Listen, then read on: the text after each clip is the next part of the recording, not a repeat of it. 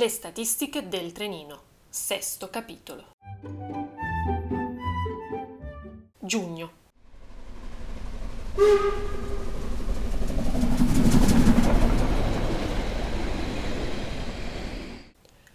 La coppia di possibili innamorati è passata dal disinteresse totale ad un lancio di occhiate nascoste.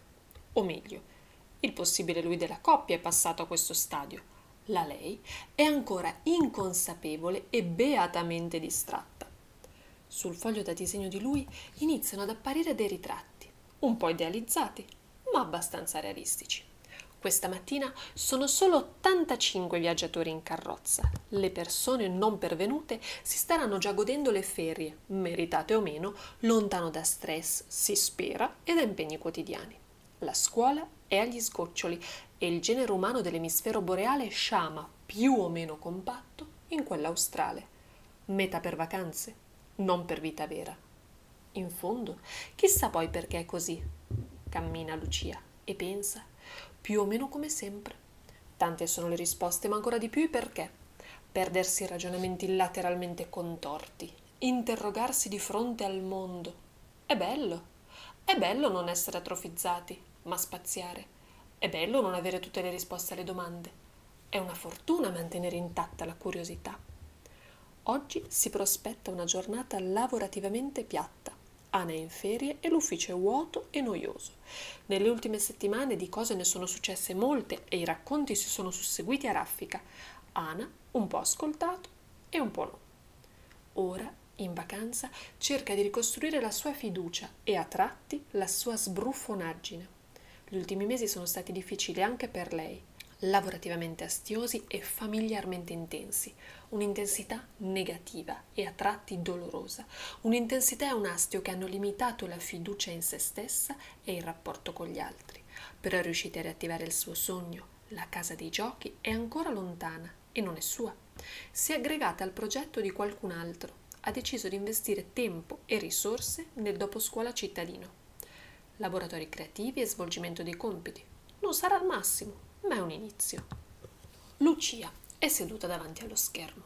Di fronte il vuoto. Un vuoto effettivo e un vuoto di pensieri. Oggi la voglia lavorativa se ne sta alla larga e non si fa vedere. Voglia de fa, salto mados, ma mia trop fort, che me fa maios. Lucia ogni tanto parla da sola. Primo segno di pazzia? Improbabile. I primi segni li ha superati da tempo ormai è entrata nella fase follia incurabile. Più che altro le piace sentire la propria voce, intrattenere una relazione a due con il proprio essere. Parlare e rispondersi aiuta ad estraniarsi dai fatti e a rimettere le cose in giusta prospettiva. Permette di farsi forza e di mantenere un perenne confronto. Siamo un solo essere, eppure siamo doppi. Lucia tira fuori dalla borsa la lettera di Pio. Non riesce a separarsene scorre per la milionesima volta il fitto elenco di nomi. La maggior parte ha accanto una spunta, il denaro è già stato consegnato. Spesso ricevuto con piacere, sempre in modo sorpreso. Ad ogni persona è stata mostrata la lettera. Alcuni odiavano e odiano tuttora Pio, altri si sono persino dimenticati della sua esistenza. Una prova ulteriore che il male può essere peggio per chi lo fa che per chi lo subisce. Una conferma dovuta. Ignorare un altro essere umano può provocare più dolore che fare a lui del male. Alcune persone sono ancora da raggiungere. Chi è ormai partito, chi si è lasciato alle spalle il paese, chi non è più tornato. Ne parlerà Nando questa sera. Nando sicuramente saprà come trovare le ultime persone. Solo un nome nella lista stona. Pio. Pio ha deciso di devolvere anche a se stesso una somma. Probabilmente ha capito di essersi fatto del male da solo Forse voleva perdonarsi e non ci è mai riuscito. Non è mai stato capace di essere indulgente. Lucia ancora non sa cosa ne farà di quella somma. I legionari vorrebbero spartirsela in una sana bevuta. Nando ha proposto di usarla per tenere in ordine la tomba di Pio. Fabio non si è espresso. Lucia non crede che al suicida importi molto delle sue spoglie mortali e neppure dell'arredamento della sua ultima casa terrena in quel del cimitero. Per quanto riguarda il bere, è convinta che gli allegri compari alzino già un po' troppo il gomito, mentre il non esprimersi di Fabio è prassi conosciuta. Sente in qualche modo sconosciuto che la responsabilità di quella somma è solo sua. Da una parte vorrebbe bruciare quel denaro insieme al ricordo dell'uomo. Non ha chiesto lei che le turbasse la vita e l'esistenza. Dall'altra sente di doverne fare qualcosa, qualcosa che permetta una riconciliazione di Pio con la sua anima, una riconciliazione di Pio con il mondo. Ci riflette Lucia. La giornata passa tra colleghi insipidi, lavori inutili e battute sarcastiche. È già ora di smontare e di tornare a casa. Le ore sono lunghe, calde, troppo calde, umide appiccicose, si insinuano nella pelle e nei vestiti e restano attaccate addosso anche nei sogni.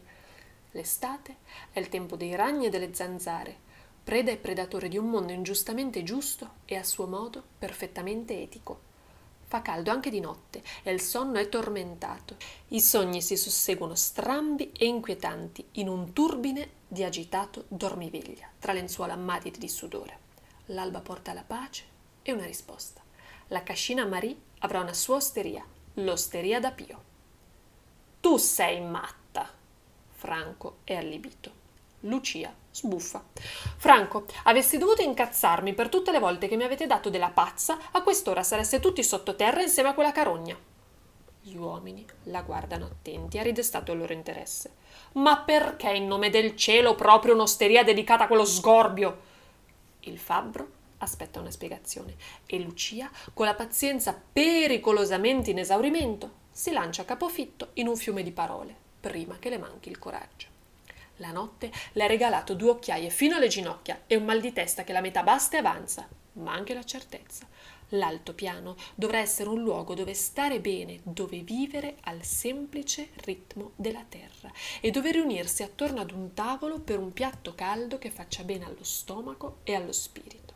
Da qui l'idea di un'osteria, una taverna come i tempi che furono, un luogo dove riscoprire una cucina autentica e lenta, dove assaporare la genuinità di due abili mani che trasformano gli ingredienti in arte. Arte povera si intende. I soldi il nome di Pio serviranno allo scopo. Lui diventerà l'emblema di un posto dove stare bene, di un nido accogliente in cui condividere qualcosa, di una cucina dove l'amore trasforma la terra. Tutto quello che non ha avuto e che non è stato in vita. Tutto quello che avrebbe desiderato. La cascina dello sgrenchio è l'ideale per la riconversione. Lucia illustra il progetto. I presenti annuiscono, finalmente concordi e consapevoli. In fondo, l'idea di un posto dove trangugiare qualcosa all'altopiano li stuzzica. Le pizzette del panettiere sono sempre apprezzate, ma iniziano ad uscire dalle orecchie. L'osteria da Pio Sgrenchio, nome votato all'unisono, nascerà. Per una volta Pio ha vinto. Lucia guarda il mondo scorrere migliaia di metri più in basso. Anna è tornata e ora tocca a lei partire. Agognate vacanze. Come per ogni cosa è più bella l'attesa che non il compimento in sé. È meglio sognare che realizzare. La realizzazione prevede un limite temporale, il sogno no. La trepidazione dell'avvento fa sentire vivi, la paura della partenza paralizza. Lucia vive intensamente le attese. L'ansia dapprima piacevole diventa spasmodica con l'avvicinarsi della data X.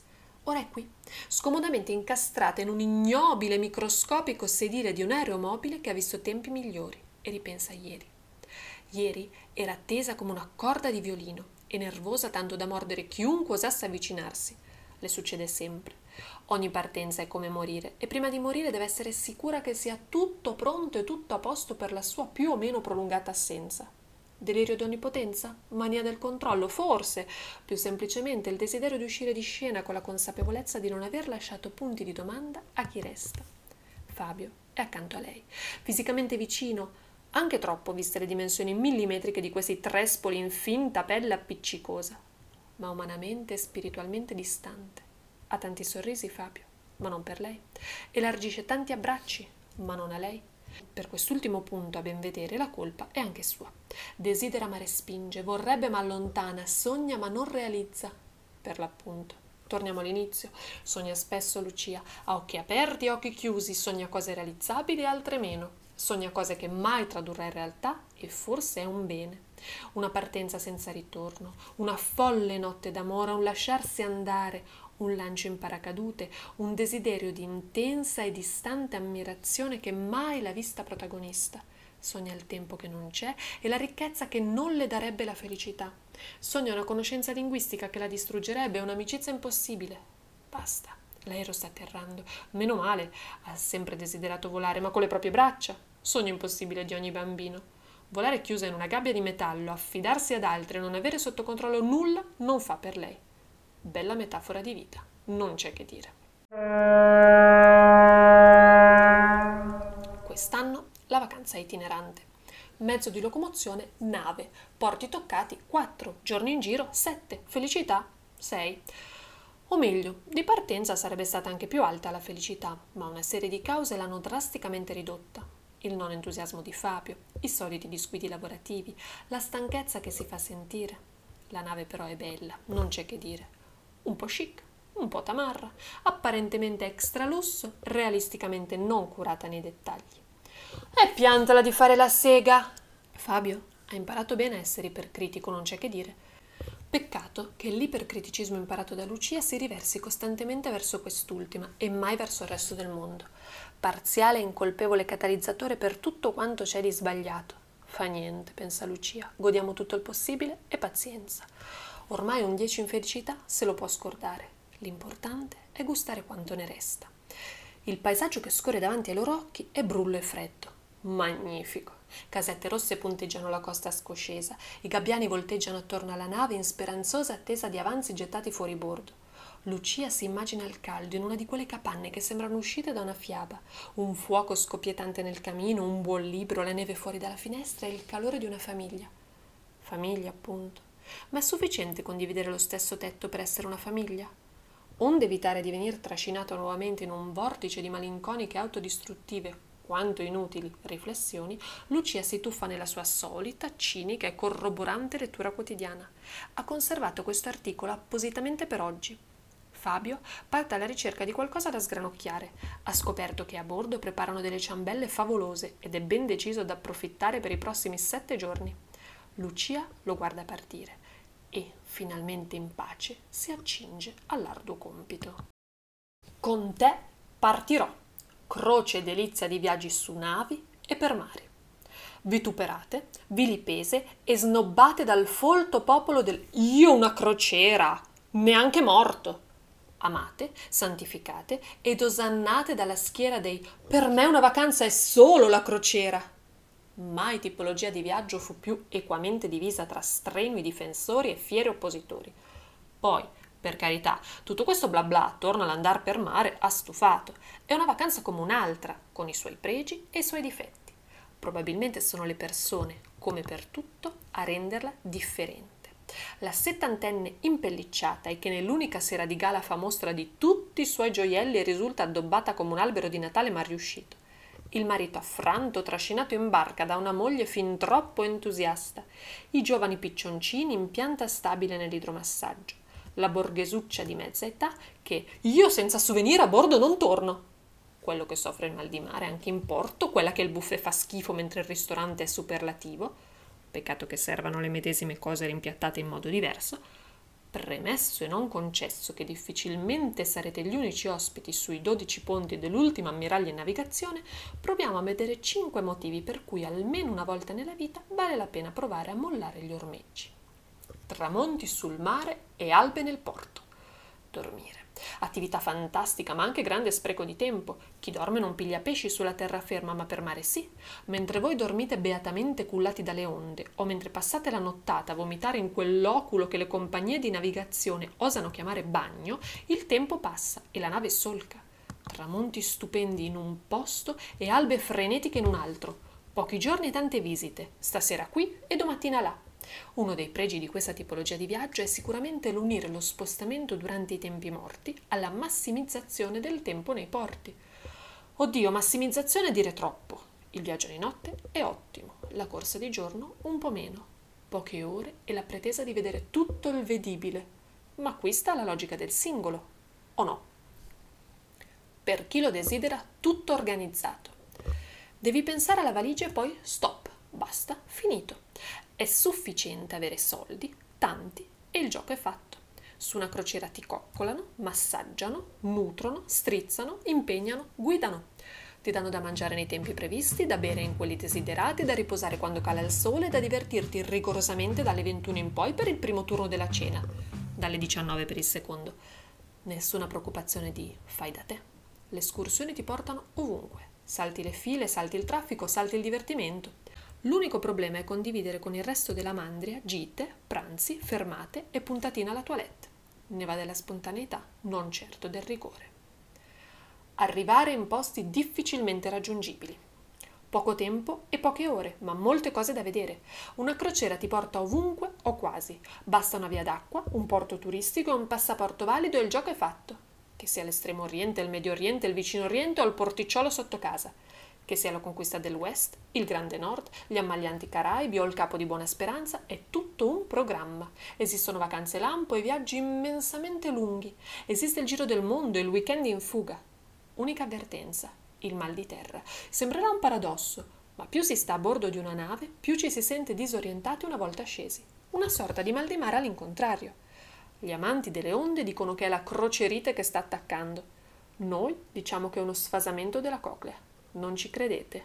Provare per credere. Sentirsi un po' VIP e un po' esploratori. L'era delle grandi esplorazioni è terminata. L'epoca in cui bastava uscire di casa per scoprire una nuova terra è finita. Non per niente ora ci si indirizza verso Marte. L'Alba d'Oro di Magellano, Colombo, Vespucci e Caboto, scopritore del Canada, giusto per la cronaca, è morta e sepolta. Essere però a bordo di un moderno e metallico vascello risveglia sempre la sete di avventura e conoscenza. Se poi possiamo cenare con una schiera di cameriere ai nostri ordini, con un equipaggio di chef pronti a deliziarci, vestiti con l'ultima griffe e agghindati con tanto di quell'oro da bagliare tutti i commensali, ancora meglio. Moderni e modaioli esploratori che cercano l'ultima avventura oltre le colonne d'Ercole. Ulisse si rivolterebbe nella tomba. Una vacanza claustrofobicamente intima. La nave è enorme, le attività da fare miliardi, il tempo per approfittarne sempre troppo poco. Per quanto andare da prua a poppa possa richiedere giorni interi, partecipare all'attività sia più sfiancante della maratona di New York, rincorrere l'escursione vi faccia venire due cosce sode che neanche Mennea, la nave è comunque uno spazio finito. Se saprete ben organizzarvi, potrete finalmente ricavarvi un po' di pace ed intimità con il vostro stressatissimo lui la vostra isterica lei, i vostri adorabili e guastafeste nipotini, i vostri figli adolescenti simpatici come caimani incazzati. Far fruttare al meglio questo tempo che vi è stato dato è una scelta e anche una fortuna. Noi possiamo solo augurarvi buona navigazione. Gli Argonauti. Lucia termina la lettura. Fabio è tornato con le ganasce piene di donuts e grufola come un cinghiale nel periodo dei porcini. Facile parlare astrattamente di intimità e benessere Facile pontificare sull'unità familiare e su quanto sia bello passare del tempo insieme. A casa ha lasciato un preziello agguerritissimo a seguire i lavori. Al lavoro c'è Ana, che con più o meno disperazione farà andare avanti egregiamente la baracca. I sospesi, che ci saranno e come se ci saranno, le affronterà al ritorno. E allora perché non riesce a prendersi una pausa dalla vita? Perché non è possibile staccare il cervello, spegnerlo, mandarlo in cortocircuito? Vivere seguendo i sensi e gli istinti elementari. Se Fabio potesse capire, potesse sentire ciò che pensa, sarebbe di grande utilità. Uomini, un neurone morto e l'altro in agonia. Lucia sorride. Questa frase l'ha già detta e non è il caso di ripetersi. Fabio la guarda e risponde al sorriso. Chissà cosa avrà capito. Ma che importa poi? L'importante è iniziare questa vacanza senza musi lunghi, che poi il sorriso sia nato da un equivoco, pace amen. Al ritorno, la cascina Marie reclamerà tutta la sua attenzione. Ora quindi è giusto dedicarla a Fabio. Ne sarà contraccambiata? Chi lo sa. Tentar non nuoce. Domani arriveranno al primo scalo e al primo porto. Una rocca sul mare, una cittadina collinare piccola e medievale, una perla da scoprire. Ma oggi è oggi e Lucia è decisa a vivere al meglio. Fabio? Mm, dimmi? Fabio mastica e risponde. Mi accompagni a prendere una ciambella? La città è bella, non c'è che dire. Mura medievali circondano un nucleo di case in pietra e calce. L'aria è intrisa del profumo delle mandorle speziate e tostate che belle ragazze vendono ai bordi delle strade. Graziose bottegucce e invitanti ristorantini si affacciano sulla piazza principale. L'aria è tiepida e mite, insolita dopo il freddo del giorno prima. Lucia osserva gli alti camini e i portoncini decorati, inferriate artistiche proteggono le finestre dei piani bassi e graziosi balconcini si protendono sopra le teste dei passanti. I camminamenti di ronda sono stati in parte riconvertiti in caffè modaioli e ristoranti chic. Una nuova vita o uno snaturare il passato? Lucia è combattuta. Le piace molto l'atmosfera turistica e linda che si respira nei vicoli acciottolati, tuttavia non l'apprezza. Le sembra tutto ricostruito a tavolino, una sorta di Disneyland storica. Non è forse vero che questo succede un po' a tutte le località turistiche? La guida sproloquia e rovina il silenzio ovattato della bianca cattedrale. Lucia e Fabio si guardano e annuiscono. Basta guida, basta visita schematizzata e imposta. Escono dalla porticina laterale e, finalmente liberi per lo spazio di qualche ora, si perdono nel dedalo di viuzze. Bello girovagare e perdersi. Sarebbe bello anche ritrovarsi. Lo stomaco inizia ingiustamente a brontolare e i due si infilano in una taverna dagli interni bui e dalla finta ambientazione quattrocentesca. I piatti sono stravaganti e le salsicce d'orso fanno felice Fabio. Lucia opta per la carne secca di alce, particolare ma gustosa. Un occhio all'orologio e uno al cielo. La nave parte e non aspetta, ulteriore motivo d'ansia per una Lucia perennemente vigile e pianificatrice. Fabio la sprona alla leggerezza. Lei si sente l'unico baluardo di un realismo prima che la vita naufraghi.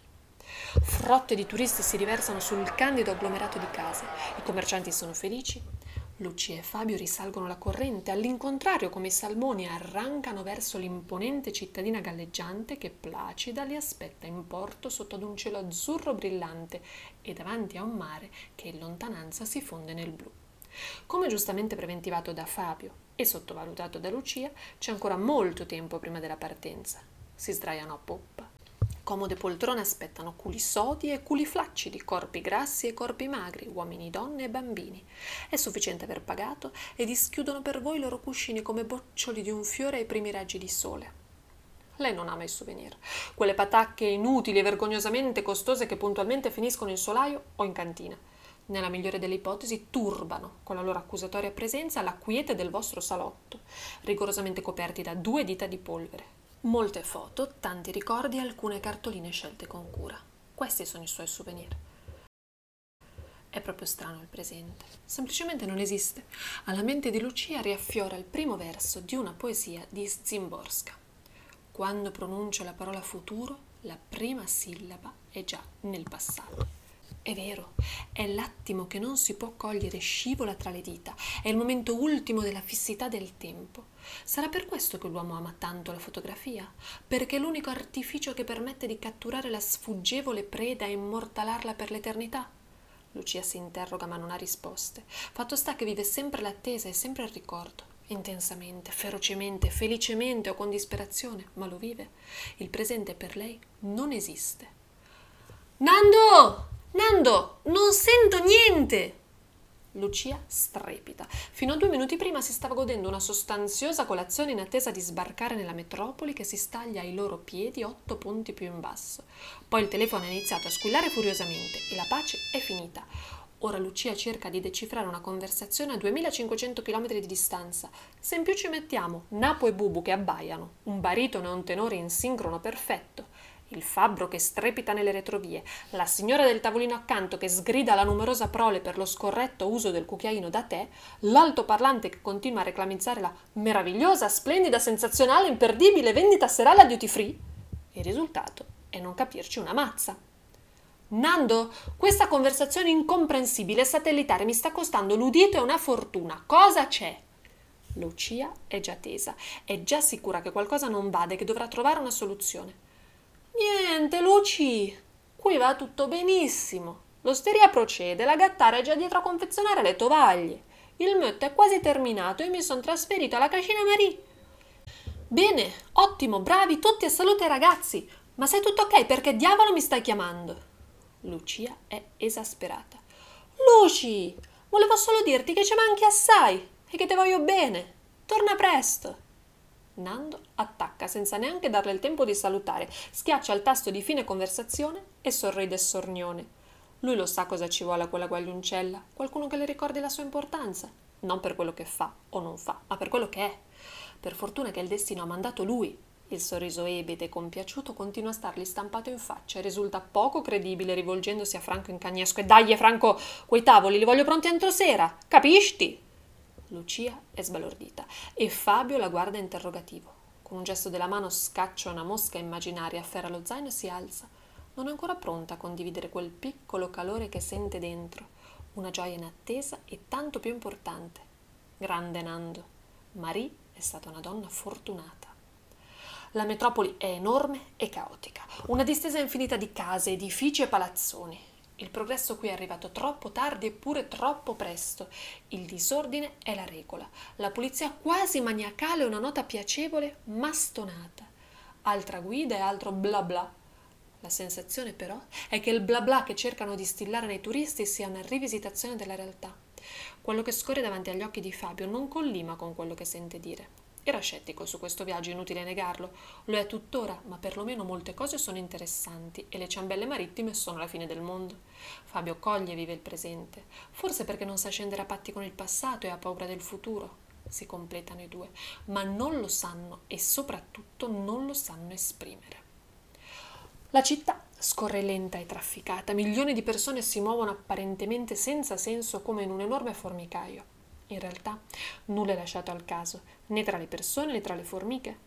La differenza è che l'organizzazione degli insetti non lascia spazio al male per il male e alla crudeltà per la crudeltà. Arrivano al palazzo. Un'imponente ricostruzione artistica di quanto la guerra ha rovinato, una sorta di cascina Marie in grande stile, una pretesa di esistenza forse assurda e forse inutile, ma sicuramente affascinante. Le fontane si innalzano verso il cielo, geyser artificiali che creano finti arcobaleni, l'arte meravigliosamente espressa in quadri, statue e dipinti. I ricchi pavimenti intarsiati mostrano la bravura anche dell'ultimo degli artigiani. Le forme perfette delle siepi rispecchiano il rigore di una civiltà inquadrata e grandiosamente comune, una servitù della gleba fino all'altro ieri. In questa profusione d'oro e marmo Lucia si perde ad osservare un fiore, un piccolo fiore blu di cui ignora il nome, cresce seminascosto accanto ad una perfetta e rettangolare siepe. Sfuggito alla ranza del giardiniere, reclama timidamente un raggio di sole tutto per lui. È forse questo il presente? Interrompere il fluire del tempo per osservare un fiore? La calca spinge e Lucia viene trascinata via verso il prossimo palazzo. Una corsa ad ostacoli senza un senso e senza un perché.